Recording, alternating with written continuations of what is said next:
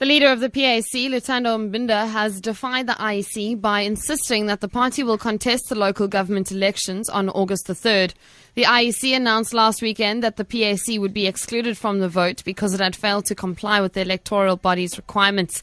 The party was requested to present a court order confirming the legitimacy of its current leadership, but missed the deadline. Mbinda has confirmed that the PAC is ready to take the IEC to court. If it comes to a push, this matter will go to the Constitutional Court. We are prepared to fight. There will be no elections in this country if PAC does not participate in the next local government elections. That must be very clear. There will be no elections in this country if PAC does not participate in the next local government elections. The United Nations High Commissioner for Refugees says South Africa has one of the best refugee programs in the world. The country is home to close to 1 million refugees and asylum seekers. Many come here to escape wars and conflicts in their home countries and to settle for a better life. Speaking in Cape Town ahead of World Refugee Day on Monday, UNHCR representative Margaret Ateno says the countries treat refugees and asylum seekers fairly.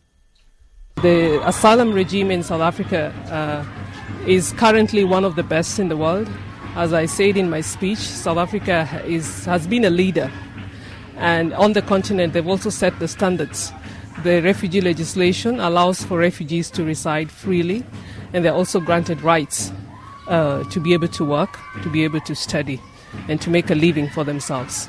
So in terms of the human rights standards, this would be one of the best models that we have seen. DA Western Cape leader Patricia DeLille has taken her local government election campaign to several Karoo towns. She addressed young people in her hometown of Beaufort West.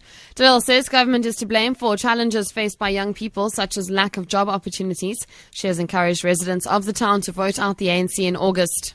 I could see the progress that the DA coalition government has made in Lainsbourg. We've asked people to give us another 5 years to continue to make progress. And then I'm in my hometown in Beaufort West, and you can see the town is in a mess. It is dirty. Lots of people are jobless. The normal social ills. The ANC has been voted in, and the way to get them out is to vote them out. There's no other way. US President Barack Obama says discrimination against lesbian, gay, bisexual and transgender people must be addressed at home and abroad. He was speaking after meeting relatives of Orlando attack victims. A gunman killed 49 people on Sunday morning at a gay nightclub in the city. Omar Mateen allegedly claimed allegiance to the militant group as he carried out the massacre. Obama has also challenged the Republican-controlled Congress to pass gun control legislation. The BBC's Alim Macquibel reports. President Obama's visited Orlando. In private, he met some of those affected by the horrific attack. Once again, I held and hugged grieving family members and parents, and they asked, why does this keep happening?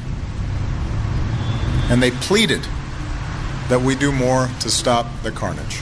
But while senators say they'll vote on gun control measures next week, significant, meaningful reform still feels a very long way off. On the market, Rand is trading at 15 Rand 31 to the dollar, 21 Rand 83 to the pound and 17 Rand 22 to the euro. Gold is trading at $1,284 and platinum is at $975 per ounce. The price of Brent crude oil is at $47.73 a barrel. For Good Hope FM News, I'm Vicki McCullum.